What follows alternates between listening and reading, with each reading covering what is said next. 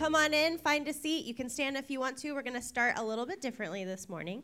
Um, actually, if we can turn the lights up just a little so that I can see your beautiful faces.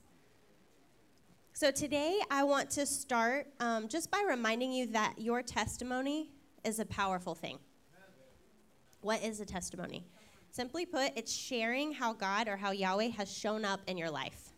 So I've asked a few different people this morning to share how Yahweh has shown up for them through the series, The Rise of Sons. Um, each of them are deep wells, and I am really excited to start this way together. All right? Yeah, so uh, I'm going to start us off with a song. No. I will say this. Um, I am Tim Carney. Thank you, Tim Darnell. Um, I will say this: when I was charged to do this, I approached it from a new place, and that's what I am asking you to do as well. I'm going to cleave the head off of some snakes today. This is what I've learned from this series. In this house, we believe that one of the most important words in the English language is consider. I found that another word that I feel is of equal importance is to me intent. What is the intent of a thing? What is its reason? What is its purpose? And if we don't know that, why are we doing the thing? So, this is what I've experienced in this series.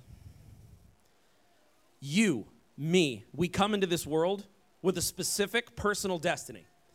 We have a calling to enact, a self to become, and a job to do. But unfortunately, for most, that specific destiny is a mystery. And it remains a mystery for an entire lifetime and for generations. So, what does a lack of sonship feel like? In my personal experience, first, it's unshakable unhappiness. Deep down, we feel like hell.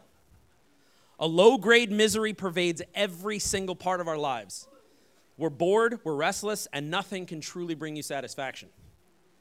Eventually, though, it becomes a powerful and gray hopelessness, a feeling that eats your hopes and your very dreams and your joy from the inside, leaving you an empty shell hollow and full of nothing but despair. But here's the answer. Here is the key to the door that you've dreamt of. Precisely who you are meant to be, your ultimate self, is only something you can experience by being a son of the one true God. And not just being a son, but rising as a son into the places that you are called to walk. Rising to me is not a striving toward perfection in my own strength. And I've learned through this series that it's having a relationship with Yahweh, my Abba, my Father, and the maturing comes through that organically. If you understand that, good. If you don't understand that, you're still good. Because your understanding isn't required, just your faith, even just a seed. This series that we've been experiencing isn't some new set of rules that you're supposed to learn. You don't have to listen to it in order, and you don't have to memorize it. The only thing you need to do, the only thing you need to do is say that you're a son. Sonship is not something that you have to earn, and you don't even have to necessarily truly understand it. But I ask you to rise, sons. This testimony and the beauty of the kingdom is this it's not always easy, but it's always simple. So even if right now you don't fully believe it, I promise you that if you mean it, if you really mean it, you can rise as a son. So will you. Good morning. I am Vanessa. And one of the things that I heard specifically for this morning was that you cannot, you cannot finish if you're not a son at all. We cannot finish. We can end some things, but we cannot finish. And I want to read you a scripture. I wrote it down, it's in my pocket. Hold on. Um, it says, It is the glory of God to conceal a thing, but the honor of kings to search it out, to search out the matter. So I'll read that again. It is the glory of God to conceal a thing, but the honor of kings is to search out a matter. And what I see in this, and what I've learned in this series, The Rise of Sons, is that there's a place for sons to walk in that is right in between the beginning and the finish. We always abide in that place, but most people stay right on top. So we finish and we start something. But it's only a son that actually looks deeper into that place. For some of us that have been here for a long time, I've been here for about 10 years, I think a little bit over 10 years. Um, we've been learning how to be a son for a really long time, whether we called it that or not. Um, two of the ones that really stick out to me one is a little bit older and one is a little more recent, but one of them was The Bridge of Offense. Uh, when we went through that series, it absolutely changed my life. I don't think I can be a son without without knowing any of that. So if you guys have a chance to uh, revisit that, we, we should revisit that. But the second one was owning that mountain. I think it was that mountain was is mine. You know. Anyways, um, those two things were tools that we were given so that we can learn how to be sons. What's interesting, though, for those sleeping giants in the room, because there are many, right? We've been here for a long time and we consider ourselves sons, but it's been a really long time since we've dug a little bit deeper and found the thing, the new thing, or found a different perspective of the old thing, right? Um, what's cool about this this series is that those people and the newer people, there's no disconnect. What's cool about this series is that I've learned that I can learn from someone who just walked in the door, as long as they call themselves a son. Just this morning, uh, I read a post, and whoever wrote it will know who it was. But it said, I'm not going to point out the person I was, but I'm not going to. It said, um, sit at the table with warriors. Who do you dare say it? What was it? Sit with warriors, the conversation is different. So, what happens here in the series of sons is really cool because guess what? You ain't missed a thing. If you sit at the table with me, you'll learn about the bridge of offense. But you're not going to learn about the bridge of offense by me telling you just simply about an offense. You're going to learn how I went through it through Yahweh, right? So, but I, that spoke to me so much. And she's been here. How long have you been here? Six months.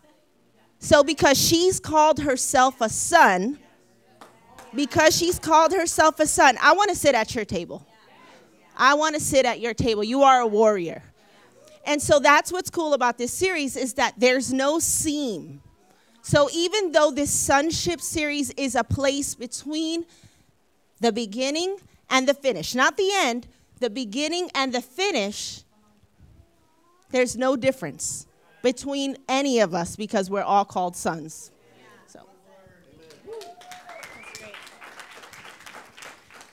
Good morning. My name is Shonda, and I'll start by saying if you know me, this is very uncomfortable. So, uh, just by saying that, I will say if you choose to be a son, it requires you to be out of your comfort zone, and that's okay. so, I am. I wrote it down because I do better when I read. Um, if I get nervous, my mind gets real scattered, and I think of a million things, and then I'm off track. So, um, Kaylee asked us to speak, and when she listed everybody, my name wasn't on the list, and I didn't even think about it. And then she goes, "Oh yeah, and Shonda, you too." And I was like oh man, my husband, Tim, he's like, oh, she thought she dodged a bullet. okay, anyway. So I'd first like to start with honor. I honor you, Steve Parker, for presenting this series to us and inviting us to rise as sons along with you. Thank you for lingering here in this word until all that is here for us has been harvested, ingested, and produced life in all those who choose to receive it. I think because many could do a little series and then move on. But he chose to really dwell here and, and receive all that was in this rich place. Uh, when I was asked to testify on how the Rise of Sun series has impacted me, I found it difficult to find a place to begin. There has been so much goodness in every um, week of the series. it was hard to just not recap the whole thing and go back to all the places. um, just some, uh, there have been a few things that kept echoing in my spirit throughout the whole series, and those were our perspective, our identity, and being a demonstration. I could really talk about all of those, but we had five minutes and I'm nervous. So I'm going to focus on perspective. If you can't say I'm shaking. oh, gosh. All right. Learning the son's perspective has been powerful. It has really made me consider the why in so many areas. So I thought it was great you mentioned intent, babe. Uh, we did not talk about what we were saying. Uh, why do I make the choices I make? Why do I respond the way I respond? Why do I participate or not participate in the things around me? Am I doing these things because I am excited to be a part of what Yahweh is doing and to bring honor to the Father as a son with all I'm doing and saying? Or do I do it because of law or routine or because I have feared hell or judgment, because it's required, or because that's the good Christian thing to do, as we've been learning? Or is honor at the start of what I'm doing? Is it at the root of my why? Why I'm getting up and I'm making those good choices in, in my day? As someone who has been in the church for decades, like you talked about, um, I've been here at the Rock for about 15 years and went to church since I was around 10. So, as someone who's been in the church for decades, I guess I would have assumed that, of course, I had a son's perspective in it all, right? Um, but did I? Most was yes, but all? I assumed all, but not all. So I addressed it. Assumption can be really dangerous. Not even thinking to look in certain areas of your life because you thought you already fixed that area years ago is dangerous. A son is willing to look back to all those areas in their life at any time and put in the change and the growth that is needed to better honor Yahweh each day. It really made me consider Noah. I think we all know Noah. He built an ark. And as he was building the ark, think about this. It was quite a time span between board number one and the last board. Um, a few of the theories that I read gave time frames, time frames between 50 years and 100 years um, that he worked on the ark. No doubt Noah was a son to Yahweh, and I believe he knew a lot of what we're talking about. And that is some serious faith and obedience. Think on this. Once he reached his finish, what about that very first board that he put in place 75 years prior? Could he just assume that all was well with that board? Because he did it, he put it in right when he put it there. So could he just assume that all is well and that what he did years back would still serve him today? oh man, I don't want to redo that same board again. I already did it. I believe Noah was a son of Yahweh who took on the Father's perspective and sought to make all areas excellent for the now. Had he not been willing to revisit dormant places that could have weakened or loosened through the years, allowing the floods to creep in, his life and the lives of generations, you and me today, would have been affected and our lives and his life depended on him giving consideration to all areas, even the ones he maybe didn't want to revisit. A son is willing to consider the necessary change in all areas at any time. Noah could have misperceived that and said, No need to revisit certain places. It's unnecessary, it's frustrating, it's discouraging, like I, maybe I didn't do it right. Instead, he chose a son's perspective. So remember that a misperception can cause you to forfeit the available fullness of something that is available to you. So I'm thankful for the light that this series has shined in places that even unknowingly have allowed something to remain a slave perspective. I charge you, people, sons of Yahweh, arise and choose a son's perspective. Amen. Good morning. My name's Jacob. You may have seen me up here before. And pardon me if I shake a little bit, you come and do this. Um, just kidding. Just kidding. No, I, honestly, I'm, I'm very honored to be up here to be sharing what, um, what Yahweh's been doing in me in this series. And it couldn't have come at a better time in my life because just what Vanessa said, I'm, I'm in that in between um, stage of my life where one assignment job has come to a close and another one's about to begin. And it can be a little disorienting. And, uh, something that Yahweh reminded me of is at the core of who I am, I'm His. I've always been His. So, I just want to highlight three phrases that, um, that Steve has mentioned throughout this series um, because he always speaks to me in phrases a lot of times. And, um, and I was going back through my notes, and I just want to share a couple of those with you. One is that every word that Yahweh speaks to you is sent on purpose to fulfill purpose. This doesn't mean receiving only what's been preached on Sundays. That's consumerism. Sons aren't just consumers. We're surrounded by consumerism in this country. We have corporations that supply our food and our, our clothes, but there is a growing homestead movement where people are learning to feed themselves. I don't know if it's just my Instagram algorithm, but it seems like that. So, again, sons aren't just consumers, they're suppliers. But to be a supplier, you need to feed yourself by every, every day by reading, learning, praying, singing, but most of all, listening. It's important for us to hear the voice of God for ourselves so that when we come together on Sunday, we can celebrate what He's doing instead of coming here malnourished, waiting on the next word. That means if you don't know how to hear His voice, then just ask Him. As I promise you, He will help you. He'll speak to you in a lot of different ways through words of someone else, through billboards, commercials, movies, overhearing someone, dreams, flashes of pictures in your mind, even animals. Check this out. I walked in my office one day and I sat at my desk and there was a wasp on my, uh, on my computer. Like an actual wasp was sitting on my, on my monitor.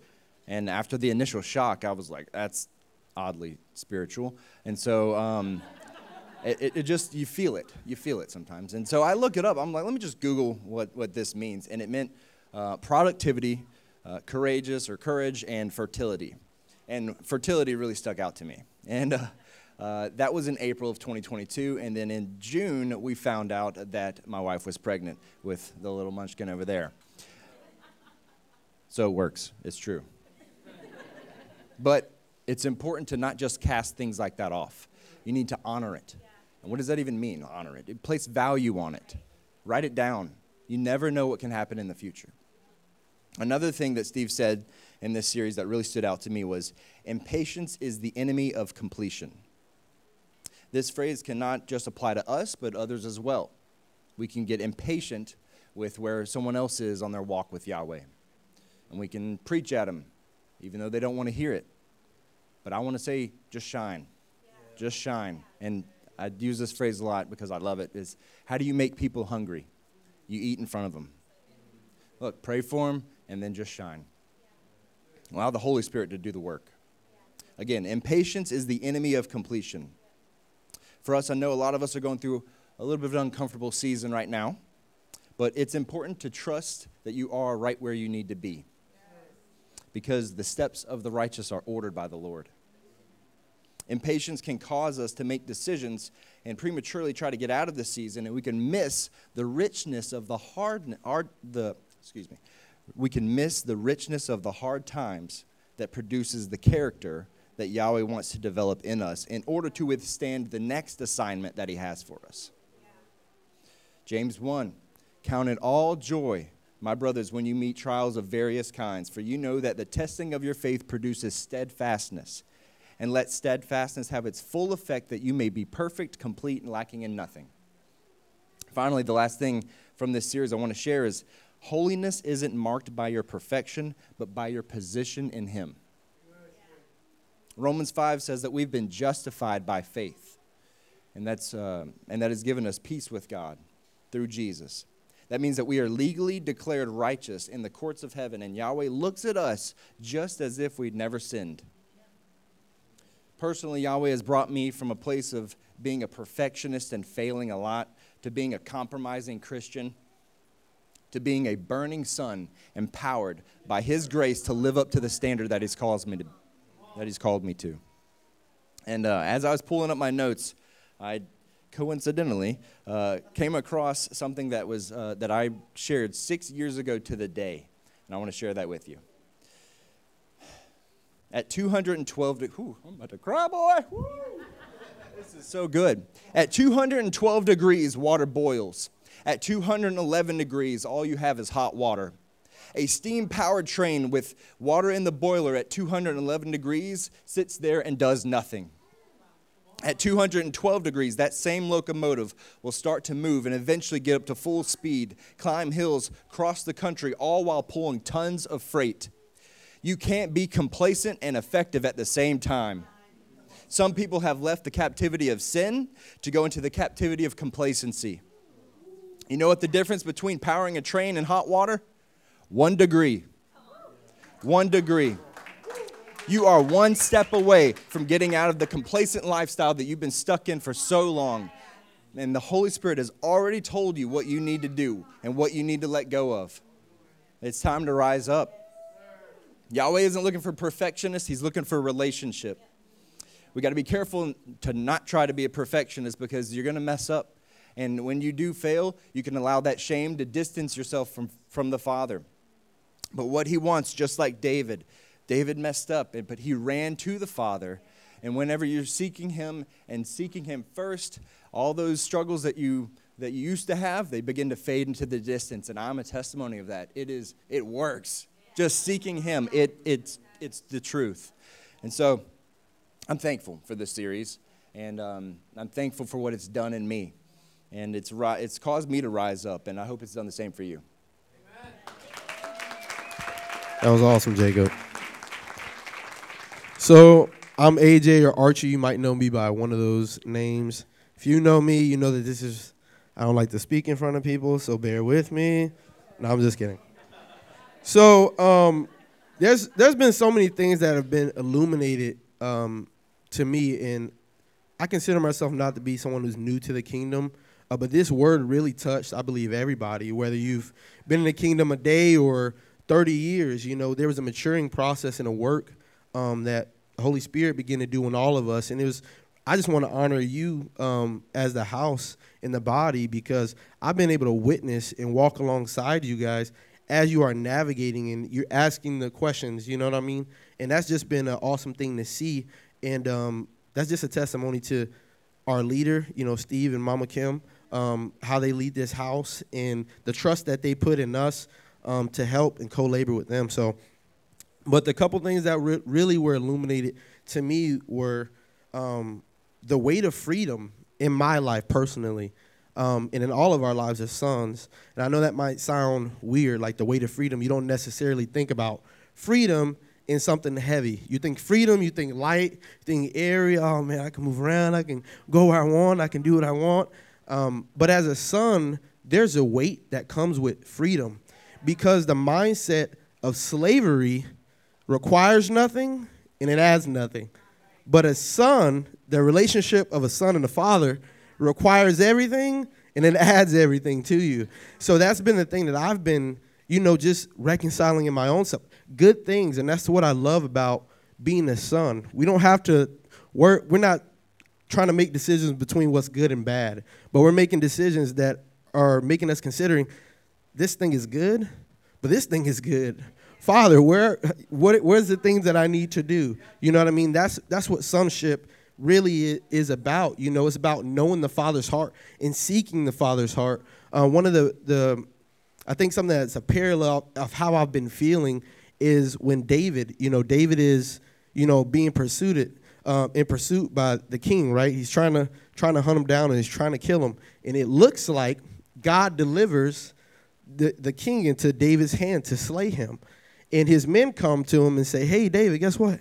God did this amazing thing, this good thing, and gave the king to you so that way you can have victory. But David wasn't concerned about the victory, he was concerned about the father's heart. And um, he did something that most people wouldn't do and let him go, and still was pursued by him. But he put the father's heart in his mind over his thoughts and his his natural desires that we can get caught up into. So that's that's really been where I'm at, and this man, it's produced.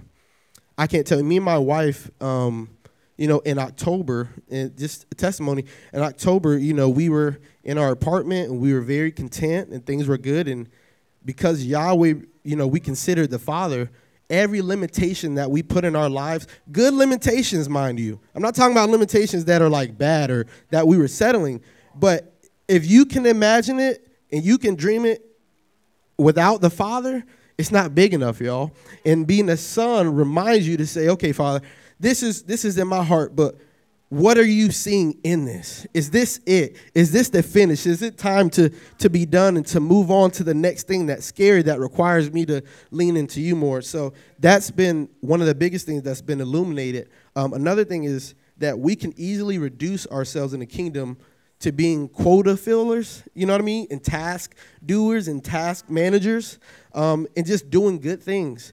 But again, the heart of the Father is what matters, you know? And as a son, you know, when you really think about just in the simplest form, if you have children or if you some you've been a son or a daughter have had children, so everybody in this room, you fall on one of those categories, right?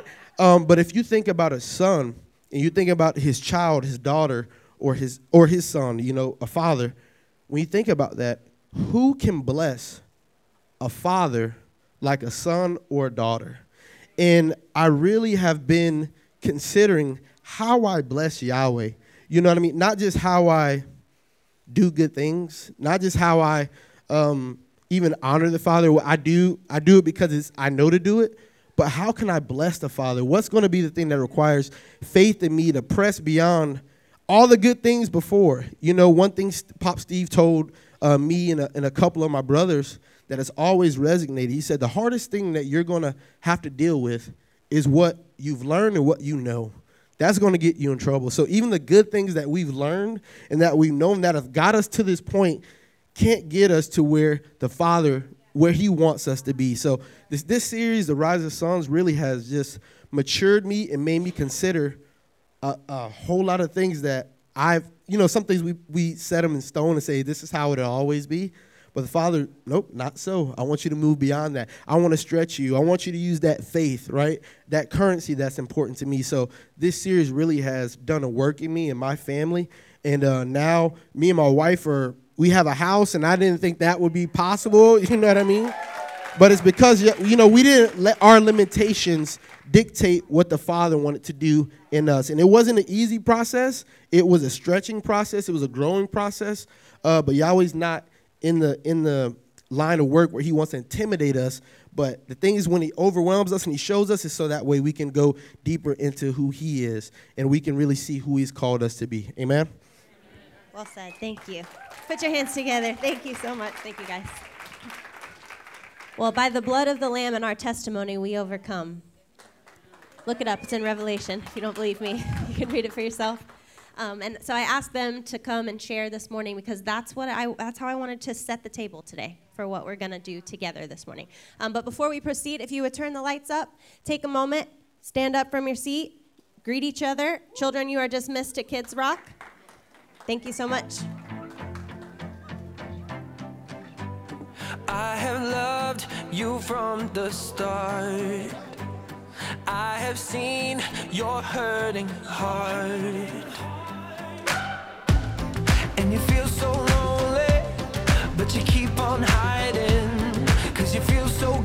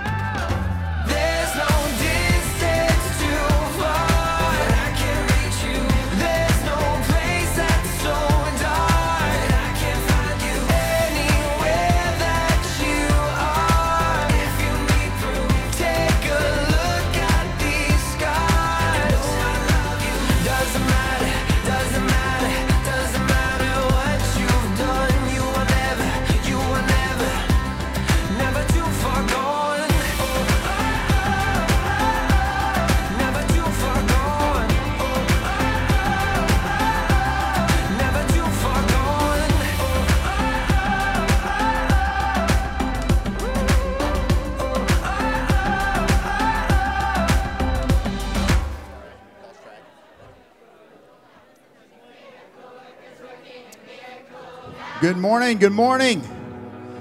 Good morning, Rock family. Come on back in, everybody. Come on in. Hallelujah. Hallelujah. Man, wasn't that powerful? All the testimonies this morning. Let's give it up for those that shared this morning again. Let's give it up for them.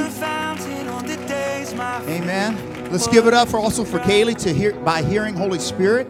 You know, the thing about church, we don't need church to be a, a cookie cutter service. We have to allow the Spirit of God to guide and lead us. And I just applaud her for allowing uh, that to happen this morning. It was amazing, and I appreciate everything. One degree, I'll never forget that, my man. Where's Jacob at? That is so powerful. Amen. Well, my name's Tom. I'm, I'm here uh, to, to go over some announcements, receive the tithe and offering. Uh, as I do, I want to say, welcome home, Rock family. Amen. I want to welcome you if you're visiting with us for the first time, second time, a hundredth time. It's okay. It's okay. I want to welcome you. I thank you guys for coming and being a part. Um, you know, the steps of the righteous is ordered of the Lord. It truly is. And you're not here by accident. If you're watching us online, you're not watching by accident. You, you are here on purpose. And we welcome you. We thank you. All I ask is if you don't mind, if you have not yet filled out a welcome card, the information card, we ask you to do so. You should also have received a, a little pamphlet that kind of tells you a little bit about who the Rock of Central Florida is and uh, be able to answer some of your questions. We encourage you to get that too if you have not received that yet. Amen? Amen? Amen. Um, like I said, I have some announcements I have to go over, but we're going to prepare to receive the tithe and offering. Okay? Come on now. We receive it, we do not take it up. And I encourage you, as uh, I go through the announcements, go ahead and prepare. If you're giving by cash, uh, you can use a cash envelope that's in the rack in the seat in front of you. You can also give by check, make the check payable to the Rock of Central Florida. You can also give online. You can go to the website or you can use the Rock app. And the last way you can give is also through text. So there's no reason you can't sow. Amen? Amen. So please go ahead and start preparing. I'm going to go over some announcements for you guys. Uh, we have a lot of things happening here at the Rock, constantly going on. And on Sunday morning, you know, we don't want to spend 30 minutes just going through all the announcements. So we kind of highlight some of the big things that is happening close to what we've got going on, some new things and stuff. But the important thing is, is for you to have the Rock app available. Okay, the Rock app is the go-to. It has all the information about events coming up, things that maybe you didn't know about, things like that. It also is a way you can tithe. It's also a way for you to follow notes during service. It's a way for you to volunteer. There's a whole bunch of information on uh, on the Rock app. So if you do not have the Rock app yet, encourage you go to your app store, whichever device you have. Apple leads the way. Amen. Uh, and if you do not have I just had to throw that in there. Uh, if you do not uh, have that app, I encourage you to get it. Uh, it's a again, it's a plethora of information. Encourage you to do so. Now, with that being said, many of you have probably received an email recently from Steve, our visionary, the senior minister of this house, and basically asking you to update your profile. I hope you didn't delete it. I hope you didn't ignore it. I'm asking you to take the time to fill out and update your profile. I know some of you have been here for 20 plus years. You're like, nothing's changed. Guess what? We still need you to update your profile. It lets us know nothing changed.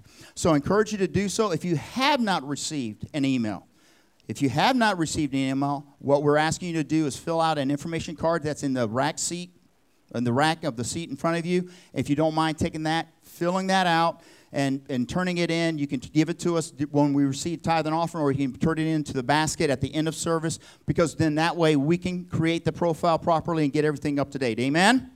Any questions? All right, so we're going to make sure to fill that out, get that sent back to us. Amen. Now, on March 1st, everyone say March 1st. At 7 p.m., we're going to have friends and family night here at the Rock. Amen. Here in the living room. How many got to go to the last one? Was it a great time? Yeah. Are you guys coming back? Yeah, you're here today, so that's a wonderful thing. It's a wonderful time. Encourage you to come out, be a part. You know, you want to feel connected. It's a it gives you a sense of community. It's a way to come connect with other people, get to know people you don't know, and so encourage you to come and be a part. The theme that's going to ha- be going on that night is going to be, I believe, it's going to be game night. It's going to be family game night. All are welcome, so make sure you mark your calendars, come. And this is the other cool thing. You can come and bring family, friends, co-workers, a stranger. You get a guy down there on the corner, street corner. Hey, you got nothing to do tonight? Come on with me. We got a place to go. We're going to play some games. Feel free to do so. There, everyone is always welcome. Amen. And then on March 6th at 7 p.m., men, we're going to have our quarterly men's meeting. Amen. Oh, wow, man.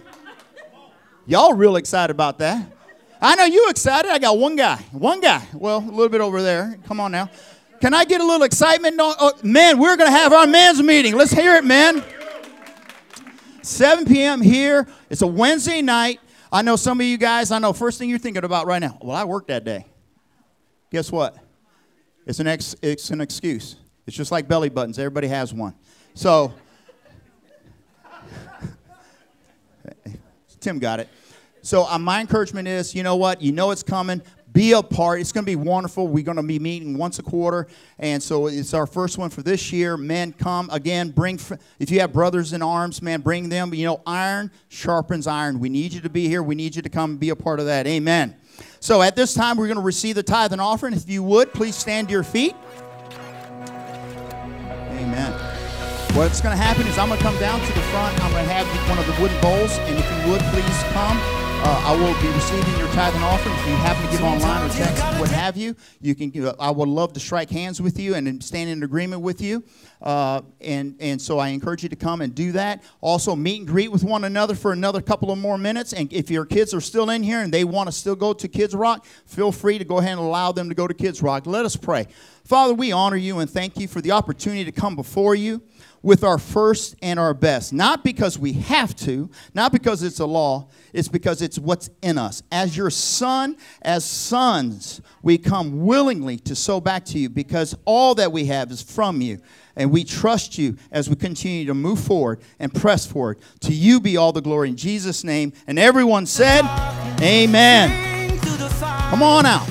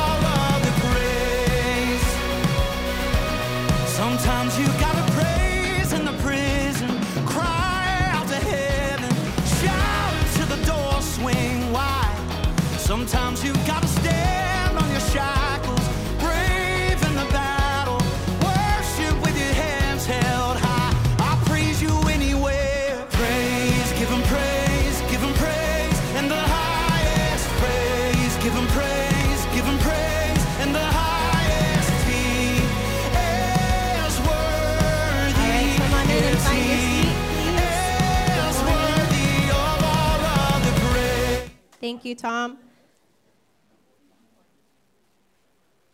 So, um, I want to start this morning just by honoring Steve and Kim Parker. Um, yeah, put your hands together.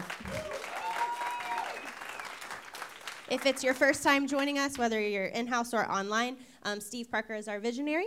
Miss Kim Parker is his wife, and they are both my parents. I'm extremely grateful that Yahweh chose them for me and me for them. Um, but I want you to know that to serve them in this house through ministering is an honor I'll never take for granted. Um, because of their continued yes and amen, we are all here today. Uh, without them, we wouldn't know each other. Without them, I wouldn't know my spouse or have my children. Um, so I bless them today as they minister at the Rock of Mid Michigan, and I honor them for trusting me to teach here at home. And I thank you for receiving from me already this morning. I don't take this lightly. Um, so I'm going to talk about trust. We're all familiar with what trust is, yeah? Yes? Okay. if you're in a relationship, you know what trust is. If you have a friend, you know what trust is. If you have children, you most definitely know how important trust is. if you have a pet, I threw this one in there this morning. You know how important trust is. Gabrielle, am I right? Okay. we used to have a chocolate lab when I was growing up, and um, very few trusted him. My dad did, but he bit almost everyone that came to our house. And that's when I learned it's important to be able to trust your pet. I never got bit, but I was very close. um, but Webster's definition of the word trust is assured reliance or confident dependence in the character, ability, strength, or truth of someone or something. So I want to revisit a verse from the reading that my brother opened up with today. That's my brother, if you didn't know. Um, Proverbs 3 5. Trust in the Lord. And it's all caps in this verse. And when Lord is capitalized, that's actually Yahweh. So trust in Yahweh with all of your heart. And do not lean on your own understanding. In all of your ways, acknowledge Him, and He will make straight your paths. So I'm going to replace the word trust with Webster's definition. Have confident dependence in the character, ability, strength, and truth of Yahweh with all of your heart. Do not lean on your own understanding. In all of your ways, acknowledge him, and he will make straight your paths. I've heard people refer to the verse this morning, so it's funny. This was already in my notes. I'm not trying to roast anybody. Um, you know, Holy Spirit, take it for what it is. Um, but I hear people refer to the steps of a righteous man are ordered by the Lord. And it's true. But a lot of people use that as a get out of jail free card. They can do whatever they want, and they'll end up where they're supposed to be. That's not so. They leave off the last half of the statement that says, The steps of a man are established by the Lord when he delights in Yahweh's way. So Yahweh will make straight your path when you don't lean on your own understanding. He will make straight your path when you acknowledge him in all of your ways. This is a side note, but I just had to throw that in there. So, one more time have assured reliance or confident dependence in the character, ability, strength, and truth of Yahweh with all of your heart. Do not lean on your own understanding.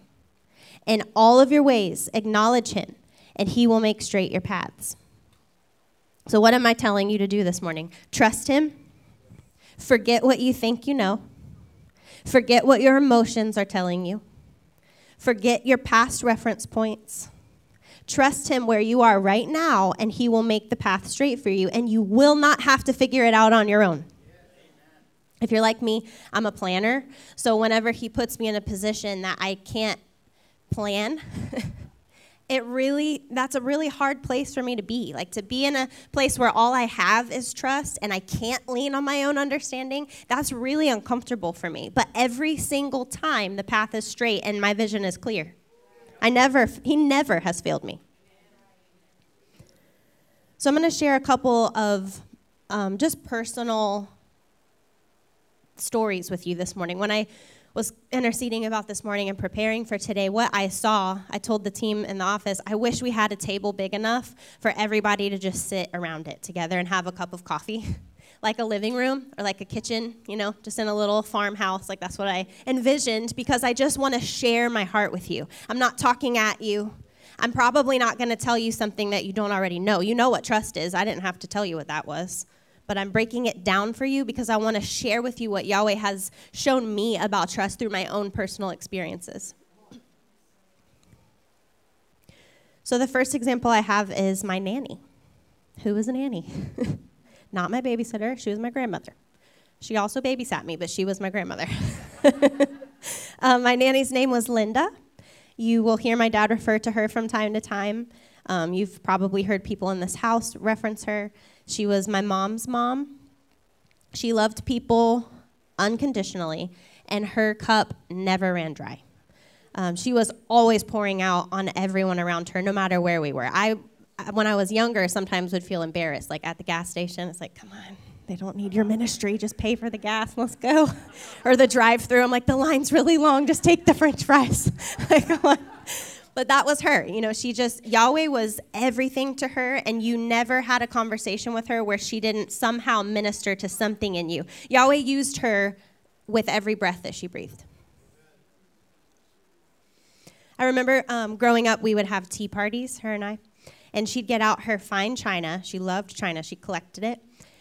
And she would serve me tea while she told me stories of angels, real stories of angels, things that had happened to her, some of the stories others had shared with her throughout her walk with Yahweh. But I was always captivated by those stories. And I remember sitting there just hanging on every word because it was amazing to me. Um, I was always sad when the stories were over. But she really opened up my eyes to see a situation or see my circumstances differently, not just the people in the room, but what is Yahweh doing in the room? Here's your circumstances, but look again, what is Yahweh doing in those circumstances? And through these stories of angels and how things um, happened for her, she really opened up my eyes to see Yahweh in a way that I hadn't before as a young girl. She also taught me how to drive uh, way before I was old enough to. we shared many laughs and almost accidents. Um, when I got my driver's permit, she would let me drive her to her radiology appointments every Wednesday. And it was just so amazing. I loved it because we would, it's just me and her in the car, and we would sing um, Leona Lewis, Bleeding Love, if you've ever heard that song, as loud as we could, windows down, hair blowing, looking like crazy people. But it was just so fun to be around her. Even in that, she was ministering to my soul. And I was really excited about um, my Sweet 16, just getting my license in a car, because I was going to be able to share that with her, uh, since she taught me how to drive when I was. We won't go there. Uh, but that was our special thing. So she died two months before my Sweet 16. Yeah. I'm trying to help you connect to how I felt about her because the first time I can recall having to trust Yahweh for something was, ooh, this is deep for me. Um, no, no, no. the first time I can recall having to trust Yahweh was when I trusted Him to heal her, to save her life. Sorry, thought I could do it. Thank you. oh, the whole box. I might need it. Um, I remember standing on this stage, singing my heart out, um, and prophesying over her. I was 15 years old. I had a little youth band, if you want to call it a band. It was a couple of us, but we were doing our thing. um, you know, I was just, I, I will never forget that night. I was just pouring out from the deepest part of me. It was like every cell in my body was echoing back to Yahweh. Sorry. Actually, I'm not sorry. I'm going to be raw today, okay? And I'm going to ugly cry through the whole thing, and I don't care. but I was just echoing back to Yahweh. I trust you. I trust you with my nanny's life. Heal her, Father. Only to get home that very night, and my dad sat me and my siblings on the couch, and he said, Nanny's gone to be with Yahweh. I'll never, ever forget that moment or that feeling. Time really stood still.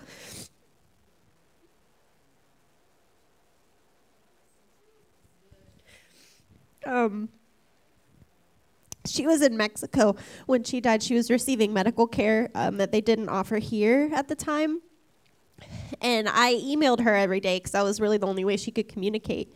And I would just encourage her and I would speak life to her and um, really pray for her via email. I wrote down my heart and I just, I was trying to breathe life into her um, every opportunity that I had.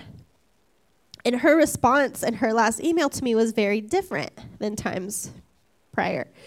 She said, I don't know why, but this is the way for me. I can hear, Kali, Kaylee, I can hear the heavenly hosts. And I remember reading that, and I was like, no, no, no, no, no. Like, don't give up. Don't you dare say that. Don't give up. But she knew in her heart, this is the way for me. I can trust this process. It's hard and I'm hurting, but this is the way for me and I can hear heaven. I'm not out of reach. Yahweh hasn't forgotten about me, Kaylee. Yahweh hasn't said just suffer. I'm sorry. This is what this is what life is for you. He didn't say that. This is the way for me. This is my purpose. I remember going to see her at her house before she left for Mexico. And when we were leaving, um, I refused to say goodbye. I told myself I don't need to say goodbye because she's going to be back. Really, what it was was the fear in me. I think my spirit already knew well the finish that was coming, um, but my emotion hadn't. I was trying to lean on my own understanding still. I hadn't fully acknowledged Yahweh in all of it yet. Um, so I didn't say goodbye to her. And I didn't know how to process any of what was happening. Whenever my dad sat me and my siblings down and told us, you know, I, all I could think was, I just finished pouring my heart out to Yahweh. I, I sang everything I knew to sing. I prayed everything I knew to pray. I, I dug as deep as I know how to dig. What in the world? In the last line of her email, she said, Kaylee, you are a deep well.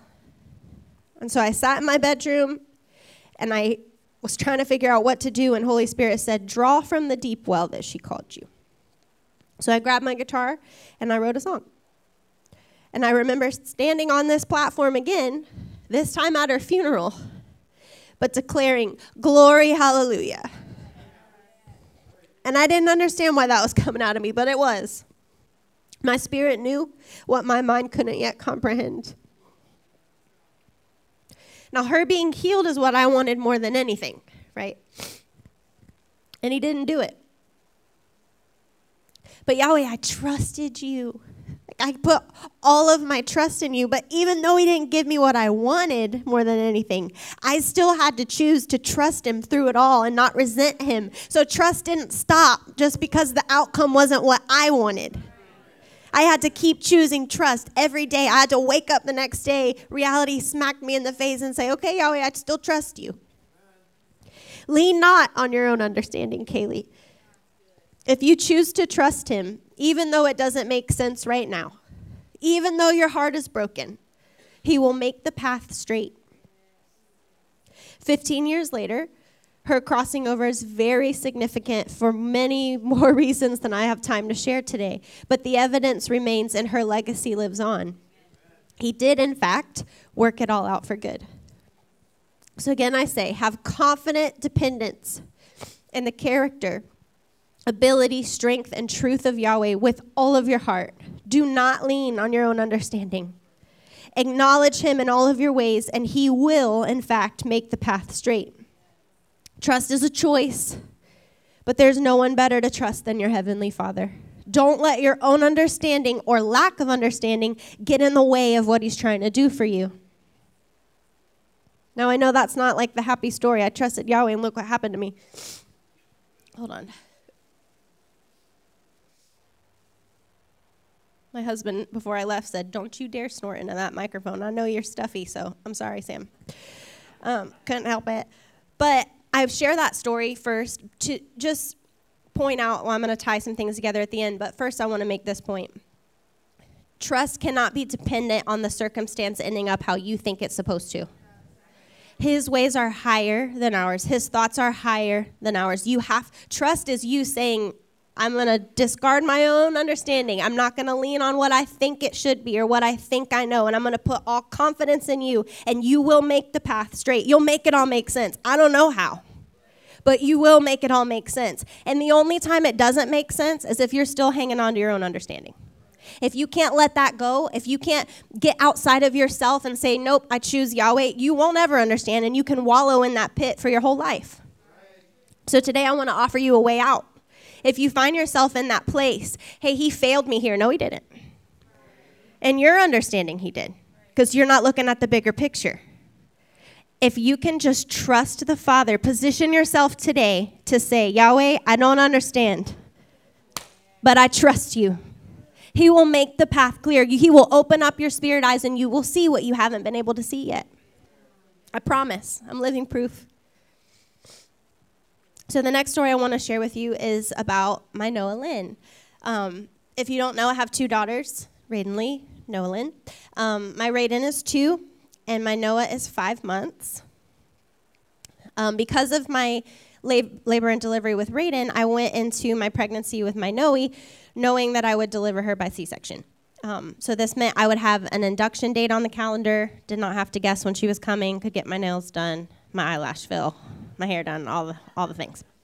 Did I do that? No. Um, but throughout a pregnancy, if you have prenatal care the whole time, and you should, if my sister was here, she would say amen.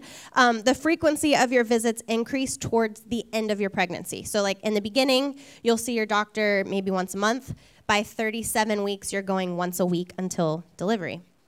So, when I was scheduling my appointments out, I realized I would be 37 weeks on September 13th.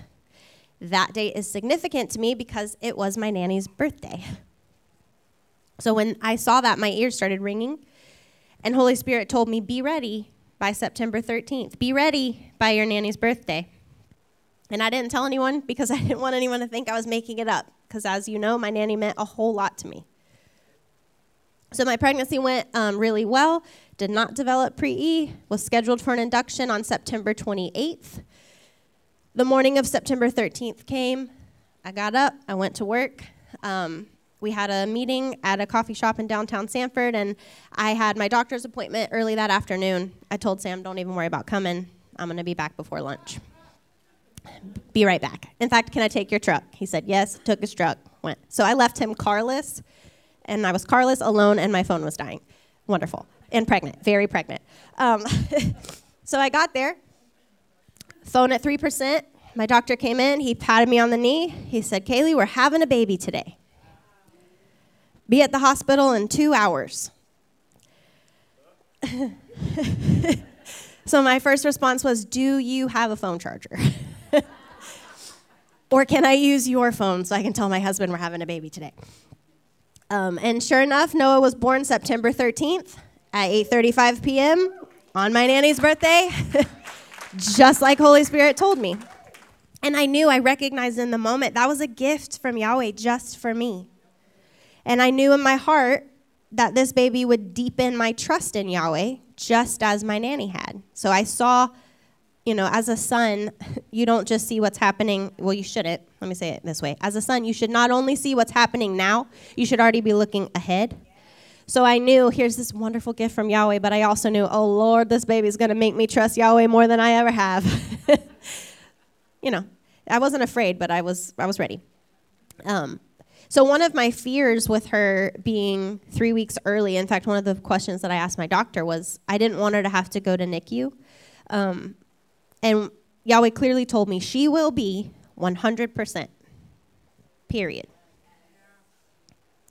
So I had her and they hooked her up to the machine to check her oxygen. And at this hospital, I don't know if it's the same way everywhere, but they use two machines and then they take the average of both. Both machines read 100%. Yeah. so the nurse might as well have screamed at me, Trust Yahweh. I was like, Okay, point taken, thank you. So about 48 hours later, I'm heading home with my new 100% baby. Um, completely overjoyed, reflecting on the details. She's born on my nanny's birthday, just like he said. She's 100%, just like he said. Yahweh is so good. And then I'm two days later, I'm sitting in my recliner at home, and I get a call from an unknown number. And it was a lady named Twyla. Well, maybe I shouldn't have said that. It was a lady. It was a nurse. Twyla, whatever. Twyla, if you're watching this, I hope that you're delivered today. Um, you'll understand why in a moment. So she was talking to me with concern in her voice. How is baby Noah? She's okay. She's eating. She isn't projectile vomiting. And I'm like, what? Like looking at my perfect infant sleeping. She had been wonderful. Um, I was very confused. And so she informed me that one of the tests that were done at the hospital came back abnormal, actually twice the value it was supposed to be, and that it was very dangerous, life threatening. She told me I needed to hurry, get her to the hospital right away. So Sam loaded us up and we headed to the hospital. Um, she explained that they needed to run labs and said that she had already sent the orders over. They'd be expecting us. It would be a really smooth process. So, you know, I went hobbling in to the hospital my, with my tiny little baby. They poked and poked, but her veins were so tiny they couldn't actually get the IV. Um, so she was screaming, as you can imagine. I was also pretty much screaming, crying, and I was in pain. And, and they finally got blood. I remember sitting there thinking, if they poke her one more time, Yahweh, give me the grace. not to grab that needle. Um, but they finally they got the blood. I'm like, thank you, Father. They bandaged her all up, and we went home. I was full of anxiety and fear, constantly watching her with those words echoing in my mind. Is she eating? Is she sleeping? Is she projectile vomiting? Is she going to the bathroom too much? Is she breathing? Couldn't, I, my peace was gone. Is she lethargic? I was watching for all these symptoms that they told me to watch for. So the next day, we get a call from my friend Twyla saying that they sent the blood in the wrong tubes and the lab rejected them. So I need to take her back and let him do it again. I probably felt exactly how you do times 100. Um, I felt lost. I had no understanding of what was going on. I didn't want them to hurt my baby, but I also didn't want to be dumb if she had something life threatening going on. And Holy Spirit echoed in my ear again I told you that she's 100%. Trust me. Lean not on your own understanding. If you want Yahweh to make this path straight, lean not on your own understanding. But they're telling me something's wrong. The numbers are wrong. The value is doubled. It's not supposed to be that. I'm, I'm looking at the evidence that something is wrong. But Yahweh is telling me she's 100%. That's confusing. Can you imagine if you have children in this room, especially a newborn, and you're looking at this piece of paper that says, Here are the facts. But then you've got Yahweh, Holy Spirit, saying, Your baby's 100%. Shred that, throw it in the fire. That's a hard place.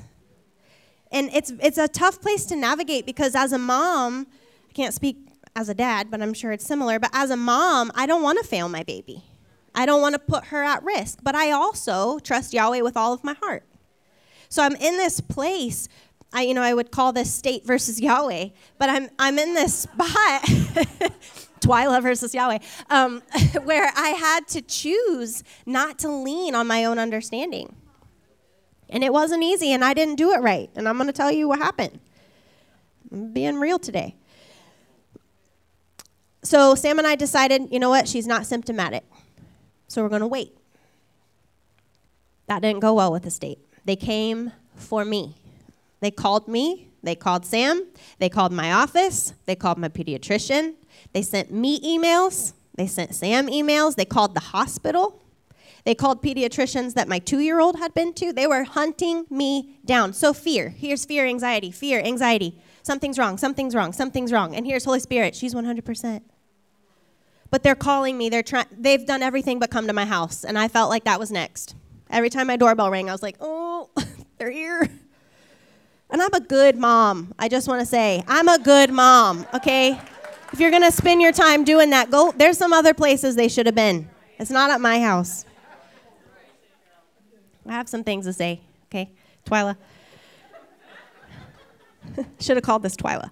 Um, but I finally gave in. I told you I didn't do it right. and I decided, you know what?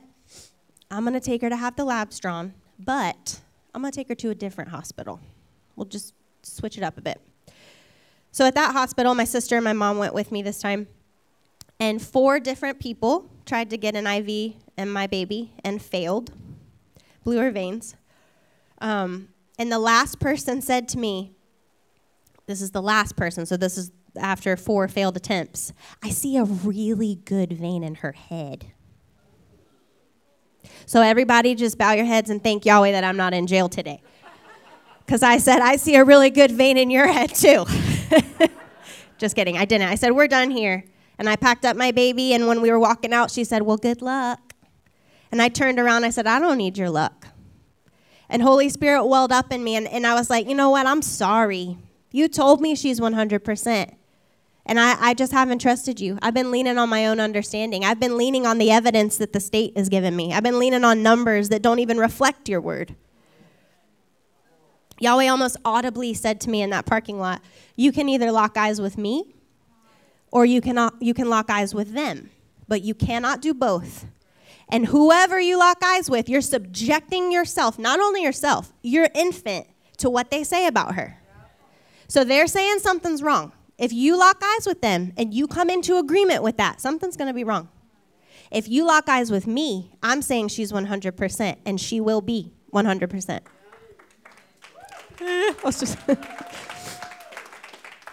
So, in other words, you can trust me or you can lean on your own understanding.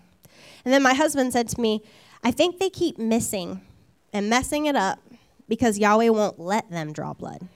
He's using her, Noah, to teach you to trust him over anyone else. So on the way home from the hospital, my sister called the state and medically blessed them out, and I never heard from them again. Amen.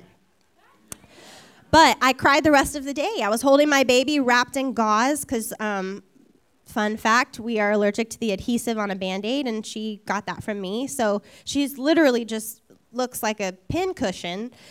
There were bruises everywhere, and I'm just sobbing, and I just kept saying, I'm sorry. I'm sorry, Yahweh. I'm sorry that it took this for me to see that I just need to trust you.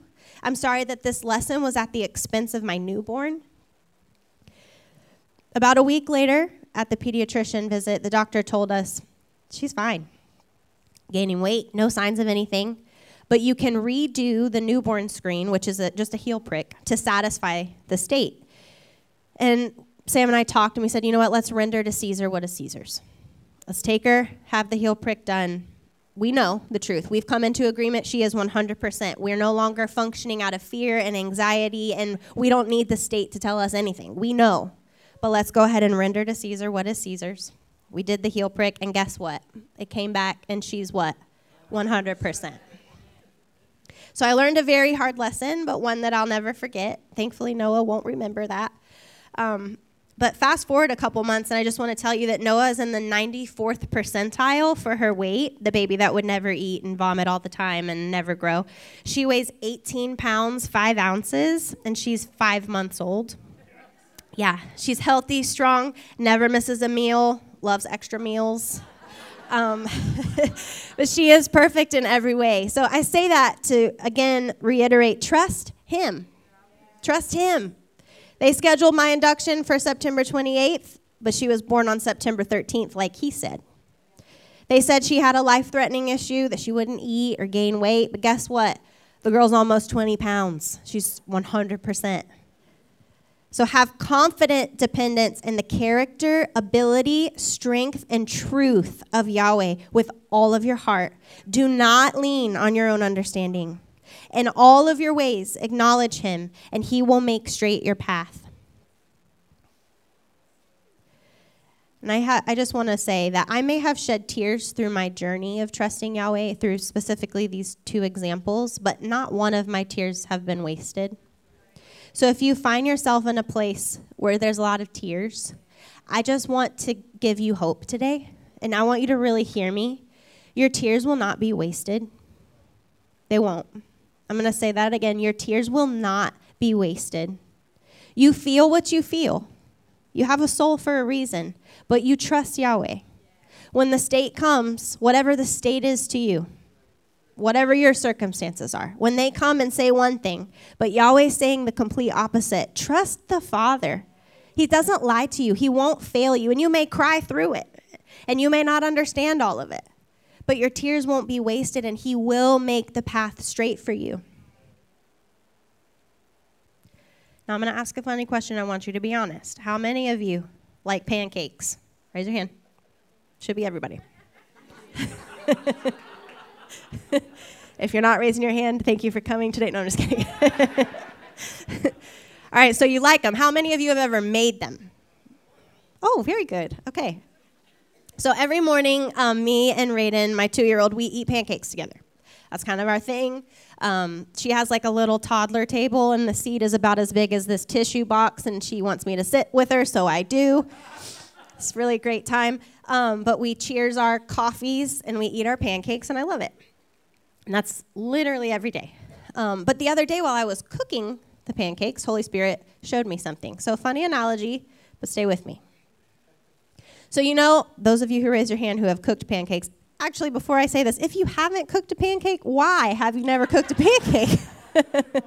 Somebody else is cooking them for you. You need to get in there, guys.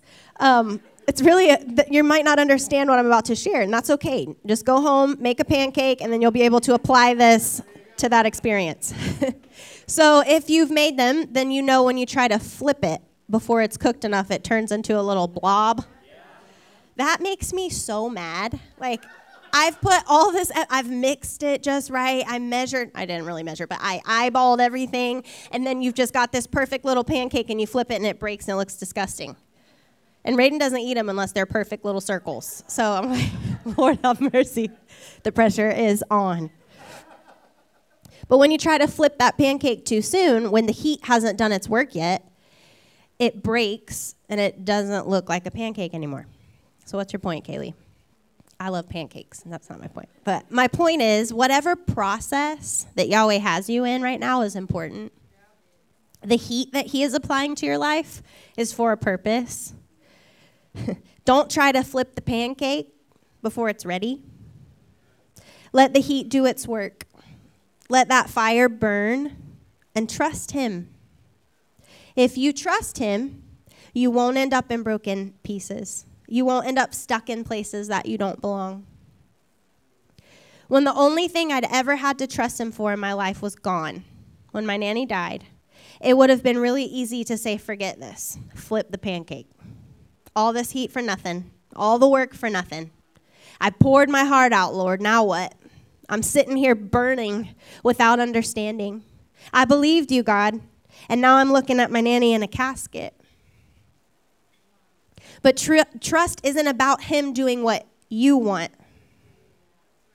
Again, like I said earlier, his thoughts are higher than yours and mine, and his ways are higher than yours and mine. So to truly trust him, you cannot lean on your own understanding. And if you can do that, he will make it all make sense. If you only trust Him when things turn out how you thought they should, that isn't trust. If you only have faith when your faith doesn't cost you something, that isn't faith. His plan is greater than what we can comprehend in a moment. Romans 8:28 says, "And we know that for those who love God, all things work together for good." And we know that for those who love God, does everyone in this room love God? All things, not one thing, not some things, sometimes when the circumstances are right, all things work together for good. So today I, I want to encourage you to let that fire do its work. Put the spatula down. Okay? I know it's a funny analogy, but Holy Spirit speaks to me in real life ways. Trust Him. He will work everything out for your good. He will work everything out for your good. I'm going to read Proverbs 3 5 one more time. Have assured reliance or confident dependence in the character, ability, strength, and truth of Yahweh with all of your heart. Do not lean on your own understanding. In all of your ways, acknowledge him, and he will make straight your paths. One more time. You really got to get it this morning. Go ahead and stand with me. Have confident dependence. Be confident in the character, the ability, the strength, and the truth of Yahweh, of God, with all of your heart. Not some of it, not most of it, all of it. Do not lean on your own understanding, not even a little bit. Not when you think you know the answer or you think you could do it better. Do not lean on your own understanding. In all of your ways, acknowledge Him, and He will make straight your paths. Amen. Well, thank you so much for receiving from me this morning. I want to empower you to trust Yahweh with everything in you in every circumstance, even when it doesn't look end up looking like you thought it was going to look. You know, even if it hurts, like I said, even if it causes you to shed a few tears, your tears aren't wasted. And even when it looks like exactly what you thought it would. I want you to leave today empowered to trust Him with everything, with every part of you, with all of your heart, with all of your mind with all of your soul. Please lift your hands. Father, thank you this thank you for this opportunity this morning to minister to this wonderful people. Thank you for depositing this word in me and for empowering me to release a word about trust from experience, not to talk at people, but to share with people what I have what I have seen, what I know of your character, what I know of your ability, what I know of your strength, what I know of your truth. And I ask that these words will be seeds planted in the hearts of every person in this room and watching online, and that at the right time, the fruit will be evident for them. Thank you, Father, for every single person in this room. And I speak over the mind and the heart of every single person in this room and watching online. I release the peace of Yahweh, not just any peace, the peace of God to you today. That whatever it is, whatever fire you're standing in, whatever process you're in the middle of, that you will be able to withstand the heat. You will stand strong. You won't try to flip the pancake before it's time. You will come out of that process looking exactly like what He intended you to look like. You won't be stuck in places you weren't supposed to be stuck in. The original intent. Thank you, Father. Thank you, Holy Spirit. Thank you for your guidance. Thank you for being the voice that we need to hear exactly when we need to hear it. I bring my honor today and I bless our visionary. I bless my dad. I bless my mom. I bless the people uh, gathered at the Rock of Mid Michigan this morning. I thank you for that opportunity to take the tangible word to those people, not just through a lens, but face to face. Bless their travels home. And bless every person in this room's week. Let it be an amazing week full of encounters with you. Let your presence be evident in every single moment, tangible in every single moment. In Yeshua's name we pray. Amen. Well, thank you so much. I love you. I bless you. Greet one another and have a wonderful rest of your day.